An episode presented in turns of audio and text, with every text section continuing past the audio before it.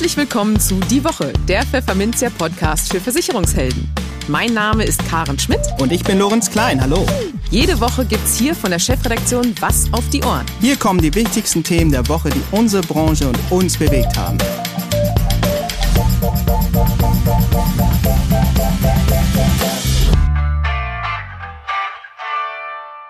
Moin aus Hamburg und herzlich willkommen zu Folge 60 unseres Podcasts. Heute ist Freitag, der 1. Oktober 2021. Und diese Themen haben wir heute für Sie. Wir sprachen mit Jens Oliver Martin, Zentralbereichsleiter Produktmanagement Lebensversicherung bei der Alten Leipziger, über die Folgen der Höchstrechnungszinssenkung für Berufsunfähigkeitsversicherung. In den News der Woche hofft der Gesamtverband der deutschen Versicherungswirtschaft auf eine rasche Regierungsbildung.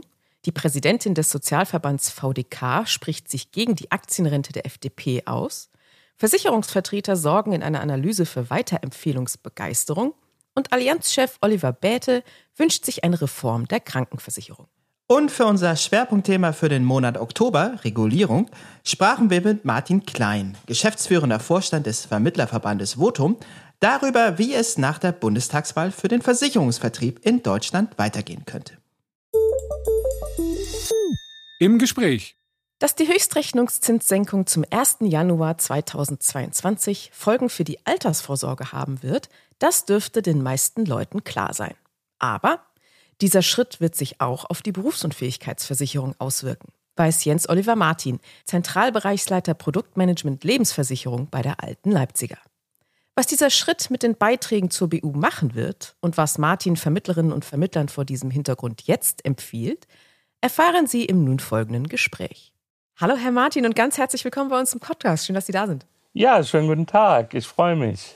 Wir wollen heute uns ein bisschen unterhalten zum Thema Höchstrechnungszinssenkung. Das ist ja nun was, was den Markt ab kommenden Jahr durchaus beschäftigen wird. Man hat das eher so ein bisschen in der Altersvorsorge ja auf dem Schirm.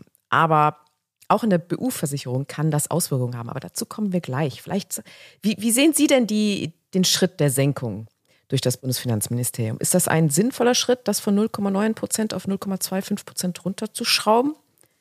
Ja, das äh, sehe ich ganz klar. In Anbetracht der aktuellen Negativzinsen, die wir ja wirklich verbreitet sehen und auch der wahrscheinlich noch länger andauernden Nullzinspolitik in Europa ist dieser Schritt im Grunde unumgänglich. Die Produkte in der Lebensversicherung müssen sich an diese Zinssituation anpassen. Was man aber, glaube ich, in dem Kontext auch sagen muss, ist, die Politik hat es leider versäumt, im Zuge der Rechnungszinssenkung auch Riester und die Beitragszusage mit Mindestleistung in der BAV zu reformieren. Mhm. Hier gilt immer noch eine Verpflichtung, die in meinen Augen überhaupt nicht mehr zeitgemäß ist, von 100 Prozent Beitragsgarantie. Das lässt sich mit einem Rechnungszins von 0,25 Prozent nicht mehr darstellen. Und selbst wenn man es noch irgendwie hingebogen bekommt, dann bieten solche Produkte keinen Spielraum mehr für chancenreiche Investments. Und damit muss man sagen, dass die, solche Produkte für die Kunden einfach nicht mehr attraktiv sind. Und da kann man sich dann natürlich schon die Frage stellen, warum hat die Politik das nicht gemacht und spielen hier vielleicht politische oder vielleicht sogar ideologische Überlegungen eine Rolle, mhm. um nach der anstehenden Bundestagswahl dann irgendein staatlich organisiertes Einheitsprodukt für alle, einen Staatsfonds oder wie auch immer es die Parteien nennen, einzuführen. Ja, wenn man da nämlich in die Wahlprogramme schaut, findet man da allerhand Überlegungen zu. Und das wäre aus meiner Sicht auf jeden Fall der völlig falsche Weg. Hier hat die Politik eine echte Chance verspielt, eine sinnvolle Reform umzusetzen, um den Menschen eben auch im Niedrigzinsumfeld mit dem gesenkten Rechnungszins trotzdem eine bessere, geförderte Altersvorsorge zu ermöglichen. Und dass sowas geht, das sehen wir ja in den Produktbereichen, die nicht so stark reguliert sind. Hier gibt es nach wie vor und auch mit dem neuen Rechnungszins sehr attraktive, gute Produkte mit zeitgemäßen Garantien oder auch mit anderen Sicherheitsmechanismen, die trotzdem gleichzeitig auch noch chancenreiche Investitionen ermöglichen. Ja, okay, hat die Politik also eindeutig eine Chance vertan. Ähm, dass sich die Niedrigzins, dass sich die Höchstrechnungszinssenkung auf die Altersvorsorgeprodukte auswirken wird, ist, sieht ja, glaube ich, jeder. Nun ist wahrscheinlich aber auch die Berufsunfähigkeitsversicherung durchaus betroffen. Und ich glaube, das haben vielleicht nicht so viele Menschen auf dem Schirm. Welche Folgen könnte das denn haben? Ja, Also zunächst mal glaube ich, dass Arbeitskraftabsicherung, egal ob jetzt in Form einer BU oder auch in anderen Formen, eine der wichtigsten Versicherungen für jeden bleiben wird. Der Zins spielt bei solchen biometrischen Absicherungen auch eine Rolle, aber eine geringere als bei zum Beispiel Rentenversicherungen. Mhm. Deswegen glaube ich, dass die Auswirkungen durch den gesenkten Rechnungszins bei BU-Versicherungen am Ende nicht so entscheidend für dieses Geschäftsfeld sein werden. Und was häufig auch vergessen wird, das Eintrittsalter spielt natürlich auch immer eine Rolle. Und deswegen ist es auch ganz wichtig, in diesem Jahr können die Kunden im Grunde noch doppelt sparen. Einmal durch den Rechnungszins und einmal durch das in diesem Jahr natürlich noch geringere Eintrittsalter. Mhm. Und um das einfach mal an einem Beispiel zu konkretisieren, wenn man diese beiden Effekte zusammennimmt, dann gehen wir davon aus, dass der Kunde, wenn er in diesem Jahr abschließt, im Vergleich zum nächsten Jahr ungefähr in der Spanne sieben bis zehn Prozent sparen kann. Das lohnt sich ja auf jeden Fall schon. Ist denn, sind denn alle BU-Kunden gleichermaßen dann auch von dieser Rechnungszinssenkung betroffen oder trifft das manche Kundengruppen eher als andere? Ja, also zunächst mal kann man sagen, wer überhaupt nicht betroffen ist, das sind nämlich die ja. Kunden mit Bestandsverträgen. Bereits bestehende Verträge sind von der Rechnungszinssenkung überhaupt nicht betroffen. Die behalten den Rechnungszins, den sie bei Abschluss des Vertrages hatten. Und das gilt natürlich auch für alle Verträge, die jetzt in diesem Jahr 2021 noch neu abgeschlossen werden. Die Rechnungszinssenkung betrifft dann die Verträge ab 2022. Und hier kann man sagen, je länger die Laufzeit ist, desto stärker ist auch der Zinseffekt. Und somit wirkt sich eine Rechnungszinsabsenkung bei jungen Kunden mit längeren Laufzeiten natürlich etwas stärker aus. Auf der anderen Seite zahlen diese Kunden aber ja auch deutlich niedrigere Beiträge. Auch mhm. das kann ich mal an einem Beispiel verdeutlichen.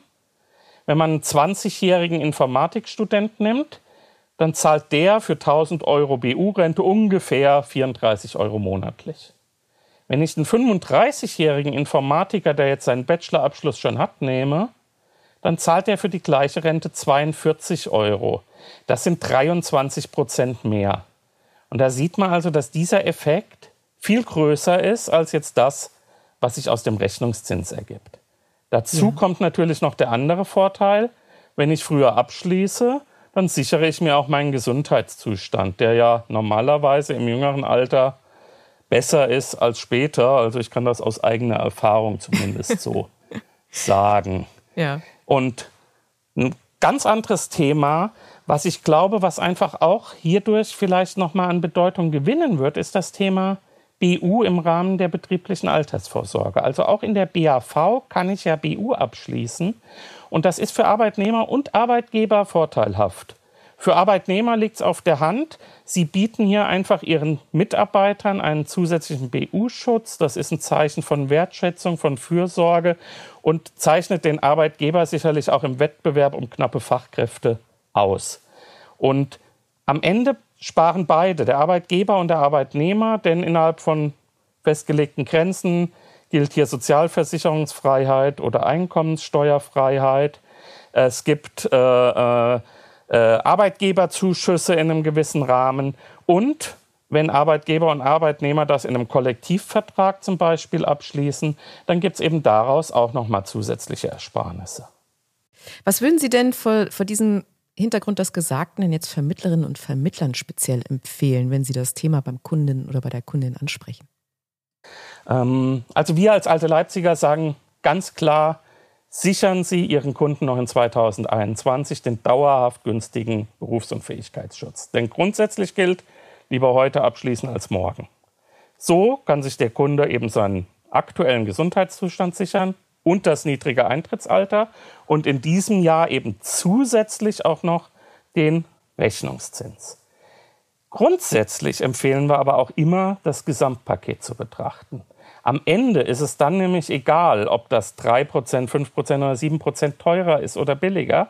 Es geht darum, dass ich einen qualitativ hochwertigen Berufs- und Fähigkeitsschutz habe, der auch flexibel an die Bedürfnisse des Kunden angepasst werden kann, weil die sich ja auch über die Laufzeit sicherlich verändern. Und dafür ist es auch wichtig, dass der Versicherer entsprechend Erfahrung und Kompetenz in dem BU-Bereich hat, weil das ein sehr komplexes äh, Geschäftsfeld ist und deswegen auch eine faire und professionelle Antrags- und vor allem dann auch Leistungsbearbeitung hier sehr, sehr wichtig ist. Und ja, äh, neben einem guten, angemessenen Preis-Leistungs-Verhältnis bei Abschluss glauben wir, ist eben die langfristige Beitragsstabilität auch extrem wichtig. Keiner weiß, wie sich die Beiträge in Zukunft entwickeln. Und deswegen haben wir uns einem neuen, sehr umfangreichen Prüfverfahren des Ratingunternehmens Assecurata unterzogen. Und ich glaube, wir sind bis heute der einzige Versicherer, der das getan hat. Und das Risiko einer Beitragssteigerung in der BU wird bei diesem Verfahren aktuariell, ganzheitlich und was wir ganz besonders wichtig finden, vorausschauend, also in die Zukunft gerichtet betrachtet und analysiert. Und hierbei hat uns Assicurata eben die Beitragsstabilität für unsere BU-Versicherungen zertifiziert. Und das, denken wir, ist eben für alle Kunden wichtig, egal ob das Bestandskunden sind oder künftige Neukunden. Das sagt Jens Oliver Martin von der Alten Leipziger. Ganz herzlichen Dank fürs Gespräch, lieber Herr Martin. Schön, dass Sie dabei waren. Ja, ich bedanke mich. Schönen Tag noch. Werbung. Diagnose, Leistung, sofort. Einfach auf den Punkt. Wie die Risikolebensversicherung der Europa mit dem Zusatzschutz Krebs Plus. Seine Familie oder den Partner möchte man immer in Sicherheit wissen. Aber eine schwere Diagnose kann das Leben von heute auf morgen auf den Kopf stellen. Der Zusatzschutz Krebs Plus in der Risikolebensversicherung der Europa federt zumindest die finanziellen Folgen eines Schicksalsschlages ab. Bei den Diagnosen Krebs, Herzinfarkt oder Schlaganfall erhalten Ihre Kundinnen damit eine finanzielle Soforthilfe. Das Besondere bei der Europa, hier ist der Zusatzschutz Krebs Plus sowohl im Premiumtarif als auch bereits im Standardtarif hinzubuchbar. Erfahren Sie mehr auf europa-vertriebspartner.de und schließen Sie die Risikolebensversicherung für Ihre Kundinnen direkt online ab. Europa. Versicherung pur. Die News der Woche. Es hätte wahrlich schlimmer kommen können. So ließe sich wohl die Reaktion der Versicherungswirtschaft auf den Ausgang der Bundestagswahl kurz und knapp zusammenfassen. Es sei eine gute Nachricht, dass die politische Mitte gestärkt worden sei und die extremen Ränder an beiden Seiten des Spektrums verloren hätten gab sich der Hauptgeschäftsführer des Branchenverbands GDV, Jörg Asmussen, erleichtert. Nun sei es wichtig, dass die Parteien der demokratischen Mitte rasch eine handlungsfähige Regierung bilden, appellierte Asmussen in seinem am Montag veröffentlichten Statement an die drei potenziellen Partner eines Jamaika- oder auch Ampelbündnisses. Die Themen warten nicht. Die Reformagenda für den Standort Deutschland sei lang. So wies Asmussen unter anderem darauf hin, dass im November die UN-Klimakonferenz stattfinde, ab 1. Januar übernehme Frankreich die EU-Präsidentschaft und dann stünde aus Sicht der Versicherer auch noch die Solvency II Review auf der Tagesordnung. Ach ja, in Bezug auf Deutschland gehe es vor allem um die Anpassung an den Klimawandel, die Digitalisierung samt vernünftiger Regelungen für den Datenschutz und KI, Föderalismusreform und Verwaltungsmodernisierung. Und natürlich darf auf der To-Do-Liste für eine neue Regierung auch dieses Thema nicht fehlen. Das Rentensystem muss nachhaltig mit allen drei Säulen im Blick reformiert werden, fährt Asmussen fort. Die private, kapitalgedeckte Altersvorsorge sei ein integraler Bestandteil eines Gesamtaltersvorsorgesystems. Die Versicherer haben zu allem Vorschläge gemacht und sind bereit zur Diskussion mit allen demokratischen Kräften. Viel zu tun also, wenn es nach dem Willen der Versicherungswirtschaft geht.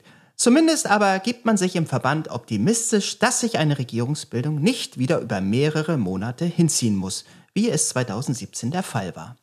Zwar sei die politische Mitte hierzulande fragmentierter als früher, so Asmussen, Erfahrungen in zahlreichen europäischen Ländern zeigten allerdings, dass auch eine sich abzeichnende Dreierkoalition handlungsfähig sein könne. Na, mal sehen, ob sich das schon jetzt als ikonisch eingestufte Selfie mit dem Spitzenpersonal aus Grünen und FDP als gutes Omen erweist.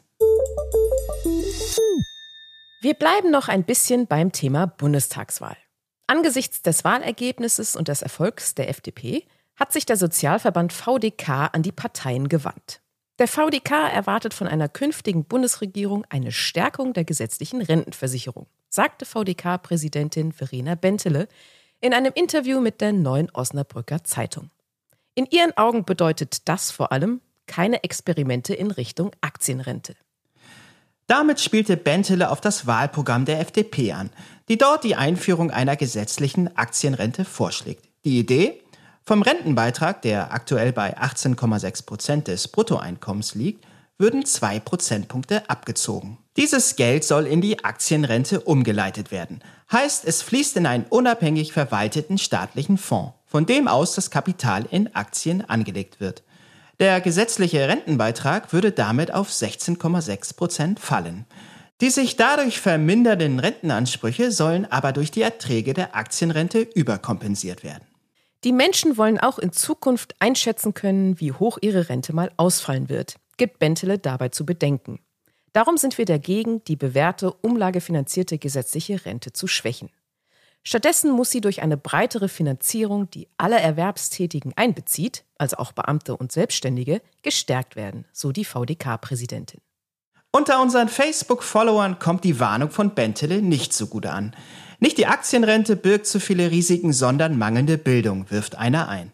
Ein weiterer Leser schaltet den Ironiemodus ein und schreibt, Stimmt, warum sollte Deutschland auf Fortschritt setzen? Ging schließlich in den letzten 50 Jahren schief. Und ein dritter weist schließlich darauf hin, dass es in Deutschland bereits Altersarmut gäbe.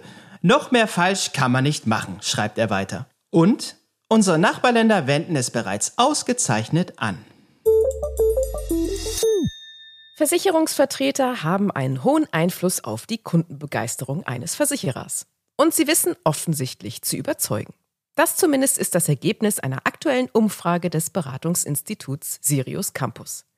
Drei Viertel der Kunden von Versicherungsvertretern bewerten ihren Ansprechpartner danach als sehr gut oder sogar ausgezeichnet. Für die Versicherer hat das einen enormen Wert. Denn mit der Kundenzufriedenheit steigt auch die Weiterempfehlungsbegeisterung. Gemessen wird diese am Net Promoter Score, kurz NPS. Die Skala reicht dabei von minus 100 bis plus 100. Im gesamten Versicherungsmarkt erreicht der NPS nur vier Punkte.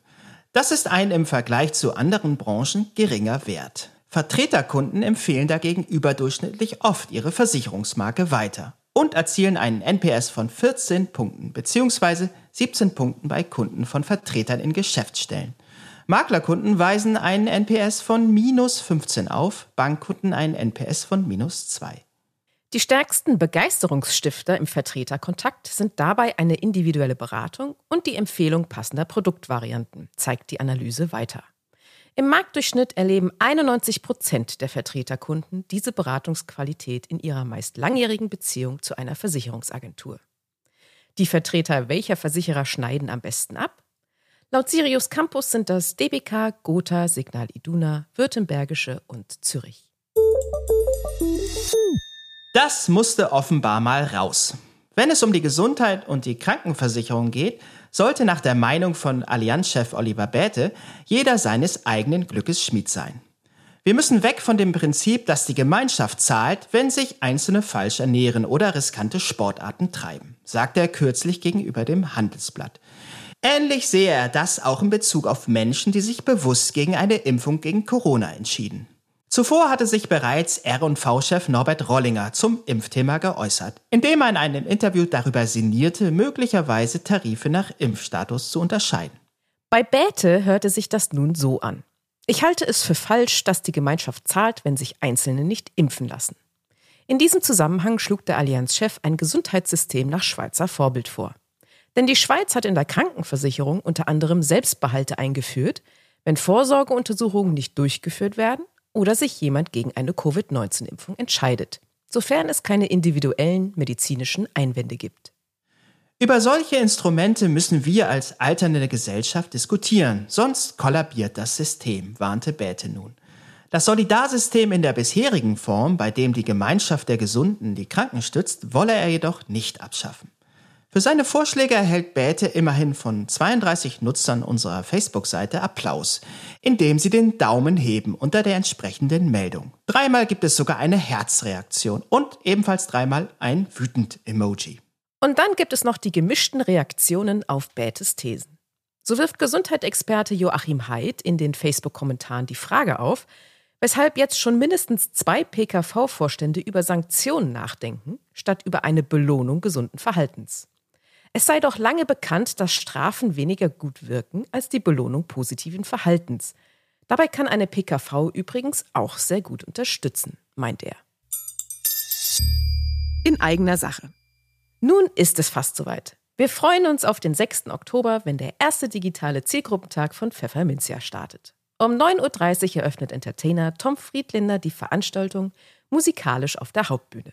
Seien Sie dabei und profitieren Sie nicht nur von dem Know-how unserer Top-Expertinnen und Experten zu den Zielgruppen Heilberufe, Handwerk und Handel und den Altersgruppen Generation Y und 50 Plus, sondern sammeln Sie bei den Vorträgen auch bis zu 180 Weiterbildungsminuten. Nutzen Sie zudem die Chance, bei unserem Gewinnspiel eine von zwei Apple Watches der Serie 6 abzuräumen. Wir haben Ihr Interesse geweckt? Dann melden Sie sich jetzt noch schnell an unter zielgruppentag.pfefferminzia.de. Die Veranstaltung ist dank unserer Co-Gastgeber HDI, Inter, Signal Iduna und Standard Live kostenlos für Sie. Das Schwerpunktthema. Noch rätselt die Branche darüber, was die Politiker aus dem machen, was ihnen die Wähler in diesem Land zugemutet haben. Klar ist, an einem Dreierbündnis dürfte kein Weg mehr vorbeiführen. Sollten sich FDP und Grüne zusammenraufen, wäre wohl nur noch offen, ob das künftige Dreigestirn von SPD oder CDU, CSU angeführt wird. So oder so aber kämen mit den Grünen eine Partei an die Macht, die einer klassischen Versicherungsvermittlung mittels Abschlusskortage skeptisch gegenübersteht. Was könnte das für den Versicherungsvertrieb von morgen bedeuten? Darüber sprachen wir am Mittwoch mit Martin Klein, geschäftsführender Vorstand des Vermittlerverbandes Votum mit Sitz in Berlin. Verraten sei hier schon mal, dass Klein im nun folgenden Interview zur Gelassenheit rät. Wie heute ein Versicherungsmakler die Vermittlung einer Gebäudehaftpflicht vergütet bekommt, ist sicherlich nicht Thema von Sondierungsgesprächen zwischen FDP und Grünen. Da sollten wir unsere Branche auch nicht überhöhen, sagte uns der Verbandsvertreter. Ein Provisionsdeckel hält er gleichwohl trotzdem für möglich. Allerdings, wenn überhaupt, erst in der zweiten Hälfte der Legislaturperiode. Aber hören Sie nun selbst. Hallo Herr Klein, viele Grüße aus Hamburg. Hallo Herr Klein, viele Grüße aus Rostock nach Hamburg, wo ich morgen wieder bin. Ja, lieber Herr Klein, Sie sitzen mit Ihrem Verband gewissermaßen mittendrin im politischen Geschehen. Nun nehme ich mal stark an, dass Sie nicht am Tisch saßen, als sich gestern Abend die Spitzen von FDP und Grünen zu Vorsondierungen getroffen haben. Aber zumindest dürften Sie ja eine Erwartungshaltung hegen, was Sie als Repräsentant eines Vermittlerverbandes, der sich ja immer wieder durchaus meinungsfreudig in finanzpolitische Debatten einschaltet, von den Koalitionspartnern ins B erwarten. Kurzum, wie gehen Sie als Votumverband mit dem Ergebnis um, das die Wähler Ihnen und Ihren Verbandsangehörigen beschert haben? Pragmatisch müssen wir damit einfach umgehen. Ähm, die Parteien in der Mitte haben äh, die Wahl für sich gewonnen. Das muss man einfach erstmal positiv feststellen. Also rechts und links hat, äh, also ganz weit rechts außen und ganz weit links außen hat äh, verloren. Das finden wir ganz gut, äh, muss man ganz ehrlich sagen. Also die Position der Linken ähm, in einer rot-rot-grünen äh, möglicherweise Konstellation hätte uns schon doch äh, arg zu schaffen gemacht. Und deswegen sind wir erstmal mit dem Ergebnis, so wie es da ist, äh, können wir leben und können wir arbeiten. Wir machen auch keinen Hehl daraus, dass wir sicherlich ein bisschen mehr Hoffnung auf Jamaika gesetzt hätten in den Inhalten als äh, auf eine Ampelkoalition. Aber wir können natürlich auch mit einer Ampelkoalition äh, die nächsten vier Jahre arbeiten und rechnen erstmal mit einer solchen Konstellation. Wir haben mit all den Vertretern von den Parteien bisher äh, im, im, Dialog gestanden. Der war nicht immer ganz einfach. Das muss man äh, in, in Richtung äh, SPD auch so sagen. Also insbesondere äh, die Positionen, die der äh, designierte neue Kanzler da in der Öffentlichkeit zum Besten geblieben hat, haben natürlich auch bei uns Kritik ausgelöst. Aber ich denke, wir können mit den handelnden Personen reden und auch mit ihnen unsere, unsere Themen besprechen. Das ist, das ist möglich mit, ähm, mit allen dreien letztendlich muss man ganz ehrlich sagen, finde ich den Anfang, der jetzt gemacht worden ist, äh, mit diesem Gespräch, dass man erst die beiden kleineren Partner erstmal äh, sich hingesetzt haben, gesagt haben, wo finden wir Gemeinsamkeiten? Ähm, das ist genau der richtige Ansatz, weil wir erinnern uns alle an vor vier Jahren äh, Verhandlungen von Jamaika. Da hat man einen völlig Fehlstart hingelegt und ist dann auch äh, irgendwie nicht aus dieser, aus dem falschen Modus rausgekommen. Und ich denke, das machen sie jetzt besser. Das mhm. muss man einfach ganz ehrlich sagen. Ja, viele Wirtschaftsverbände haben den Wahlausgang durchaus wohlwollend kommentiert, sie ja auch, zum Beispiel aber auch der Gesamtverband der deutschen Versicherungswirtschaft. Gleichwohl liest sich das oft wie ja eine Wunschliste an die künftige Regierung. Da geht es Ihnen nicht viel anders, Herr Klein, denn in einem ersten Statement des Votumverbandes zu den ersten Hochrechnungen, das am späten Sonntagabend an Journalisten verschickt wurde, forderten sie, dass nun die Rückbesinnung auf die entfesselnden Kräfte der sozialen Marktwirtschaft im Fokus der politischen Entscheidungsträger stehen müsse. Ja, wie viel Hoffnung haben Sie denn, dass zum Beispiel ein Kevin Kühnert, immerhin stellvertretender Parteivorsitzender der SPD, seine Liebe zu den entfesselnden Kräften der in Klammern sozialen Marktwirtschaft schlussendlich noch findet?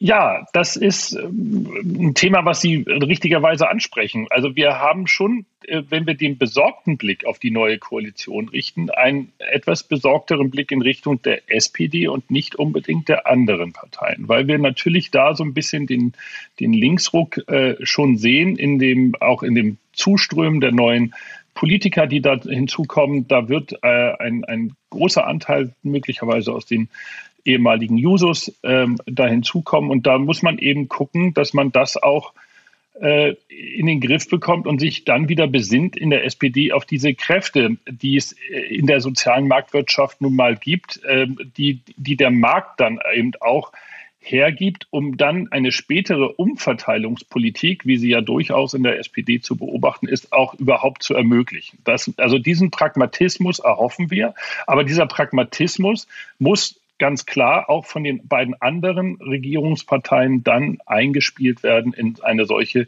Regierungskoalition. Da sehen wir eben auch, und das, das macht mir schon Hoffnung, dass eine FDP es schaffen konnte, bei den jungen Wählern die stärkste Partei zu sein. Und dass man, dass auch alle anderen Parteien sich daran so ein bisschen ein Beispiel nehmen müssen und sagen müssen, also offensichtlich gibt es bei den jungen Wählern einen Wunsch nach einer Partei, die mir Lösungsmöglichkeiten vorschlägt und nicht äh, und, und sagt, wir können uns gemeinsam auf den Weg machen, hier aktiv an Lösungen zu arbeiten und wir müssen nicht immer darauf warten, dass der Staat das äh, alles regelt. Und das äh, ist eine Hoffnung, die wir tatsächlich auch an eine solche oder in eine solche neue Koalition einbringen äh, oder dass die eingebracht wird, weil, äh, das muss man ganz ehrlich sagen, ähm, die SPD auch erkennen muss, dass vielleicht 50 Prozent der Wähler, das haben ja einige gesagt, sie erstmal nur äh, gewählt haben, weil der Herr Scholz da vorne ist und nicht wegen ihrer parteipolitischen Themen. Und deswegen äh, sehen wir da schon, dass die auch in den nächsten vier Jahren sich an gewisse Themen anpassen müssen, um dann diese vier Jahre auch erfolgreich zu gestalten und überhaupt dann auch noch die Chance zu haben, wieder eine Anschlussregierung bilden zu können. Mhm. Okay, Ihr Blick geht also ganz klar in Richtung Ampel. Nun hat der CDU-Rentenexperte Peter Weiß hier im Podcast im August vor einer genau solchen Konstellation, also vor einer Ampelkoalition gewarnt. Dann kommt mit der FDP der Provisionsdeckel, sagte er. Nun hat der höchst anerkannte Versicherungswissenschaftler Matthias Binken allerdings vor wenigen Tagen im Interview mit Pfefferminzia erklärt, dass es aus seiner Sicht eine noch viel wichtigere Frage gäbe als die Provisionsfrage, nämlich was generell mit der Vorsorge passiert ob es künftig noch ausreichend Raum für privatwirtschaftlich organisierte Altersvorsorge, Einkommenssicherung und Krankenversicherung geben wird, so Behnken. Und weiter, daran hängen Hunderttausende Arbeitsplätze sowie das Vertrauen von Millionen Kunden in die Erfüllung ihrer geschlossenen Verträge. Das leichtfertig aufs Spiel zu setzen, um damit vermeintlich für mehr Gerechtigkeit in der Gesellschaft zu sorgen, ist kurzsichtig. Ja, teilen Sie diese Bedenken von Professor Behnken? Ähm, kommen wir nochmal zurück auf den Herrn Weiß ähm, und, äh, äh, und, und nehmen dann den Bindken im, im Anschluss dem Herrn Weiß muss man tatsächlich äh, zurufen, naja, ich kann verstehen, dass er in einem Podcast wie dem Ian, wo er Vermittler erreicht, von denen er ungefähr weiß oder eine Hörerschaft erreicht, von denen er ungefähr weiß, wie die eingestellt sind, äh, dass er da nochmal so ein bisschen äh, die, die gelbe Gefahr aufbeschwert, anstatt der roten Sockenkampagne oder wie auch immer man das dann äh, nennen möchte in irgendeiner Form. Ja. Das zeigt aber auch so ein bisschen die Ideen und Hilflosigkeit der CDU, die offensichtlich nicht aus eigener Stärke mehr mit ihren Themen rübergekommen ist, sondern dann eben vor anderen warnen musste. Das ist echt bedauerlich, muss man, muss man ganz ehrlich sagen, weil ähm, diese, diese Aussage dann, wenn ihr FDP wählt, kriegt ihr die Ampel, ähm, das, das stimmt ja so nicht und ähm, das äh, weiß auch Peter Weiß. Aber was, ähm, was Herrn Behnken angeht, müssen wir das natürlich genau im Auge behalten. Da müssen wir aber auch eben mal relativieren. Wie heute ein Versicherungsmakler die Vermittlung einer Gebäudehaftpflicht vergütet bekommt, ist sicherlich nicht Thema von Sondierungsgesprächen zwischen FDP und Grünen aktuell. Das sind nicht die Themen, die jetzt gerade aktuell auf dem Tisch liegen, wenn diese Parteien sich zusammenfinden und gemeinsam darüber nachdenken, wie die nächsten vier Jahre aussehen sollen und welche Themen ähm, äh, geregelt werden müssen. Da sollten wir unsere Branche auch nicht überhöhen, sondern das ist bei keinem der, äh, ist auch nicht bei der Grünen Partei einer der Pain Points, die sie auf den Tisch legt und sagt, so, da müssen wir diesen Weg gehen und können nicht anders. Hier muss sofort ein Provisionsverbot oder dergleichen kommen. Wir haben ja schon mit grünen Politikern äh, vor der Wahl viele Kontakte gehabt und alles, was uns da signalisiert worden ist, ist natürlich ganz klar, man will die Honorarberatung stärken, man möchte das auch viel besser machen, als man es äh, bei der Großen Koalition bisher gesehen hatte. Da hat man andere Vorstellungen, aber die Vorstellungen, die man da hat, die gehen in, äh, in eine Richtung, die ja teilweise versucht werden soll, mit der Branche Lösungen zu finden, die auch ähnlich wie, ich, ich sage jetzt mal beim Kohleausstieg, einen gewissen Zeitplan vorsehen und so weiter und so fort. Das heißt, wir werden nicht übermorgen ein Provisionsverbot erleben. Wenn wir überhaupt zu solchen Themen kommen, werden wir äh, wird es Sondierungsgruppen geben, Arbeitsgruppen geben, ähm, äh, Referentenentwürfe dergleichen, die wir erst maximal in der zweiten Hälfte der Legislaturperiode sehen werden und die auch nicht so vor einem sofortigen Provisionsverbot führen, sondern wenn dann zu einem Ausstieg aus dem provisionsbasierten System. Also muss man das äh, einfach mal sehen und, und dass die FDP da immer gegensteuern wird und sagen wird, wir wollen ein Dualismus der Vergütung beibehalten, werden wir auch erleben. Deswegen habe ich da jetzt nicht so die große Sorge, dass wir sofort mit einem Provisionsverbot konfrontiert werden. Aber es zeigt natürlich, wie wichtig auch Verbandspolitik dann ist und da dann Interessenvertretung ist, um da Richtung Einfluss zu nehmen. Wichtige nächste Frage ist das Thema Altersvorsorge und da stehe ich auch auf der Seite von Herrn Behnkind. Wir müssen aktuell ganz klar weiter dafür eintreten, dass äh, diese, dieses Drei-Säulen-Prinzip, das haben wir auch vorher gefordert, aufrechterhalten wird und dass dieser Gedanke, der bei zwei der zukünftigen Koalitionspartner durchaus vorhanden ist, dass man mit einem umlagefinanzierten Rentensystem auch äh, in, die, in die Zukunft gehen kann und das ausschließlich möglicherweise als, als Rentensystem wieder aufbauen kann, dass das nicht greifen kann und auch nicht überzeugend sein kann. Und da müssen wir wirklich noch Überzeugungsarbeit leisten, auch bei den Grünen, weil da gibt es immer noch so Gedanken äh, wie eine äh, umlagenfinanzierte Rente äh, bietet doch für alle eine, eine ganz wunderbare Rendite, ohne dass man möglicherweise mal reingeguckt hat, dass heute schon teilweise ein Drittel des Staatshaushaltes äh, in, in, äh, in die Finanzierung der Rentensysteme einfließt. Das ist also äh, noch Überzeugungsarbeit, die wir da leisten müssen.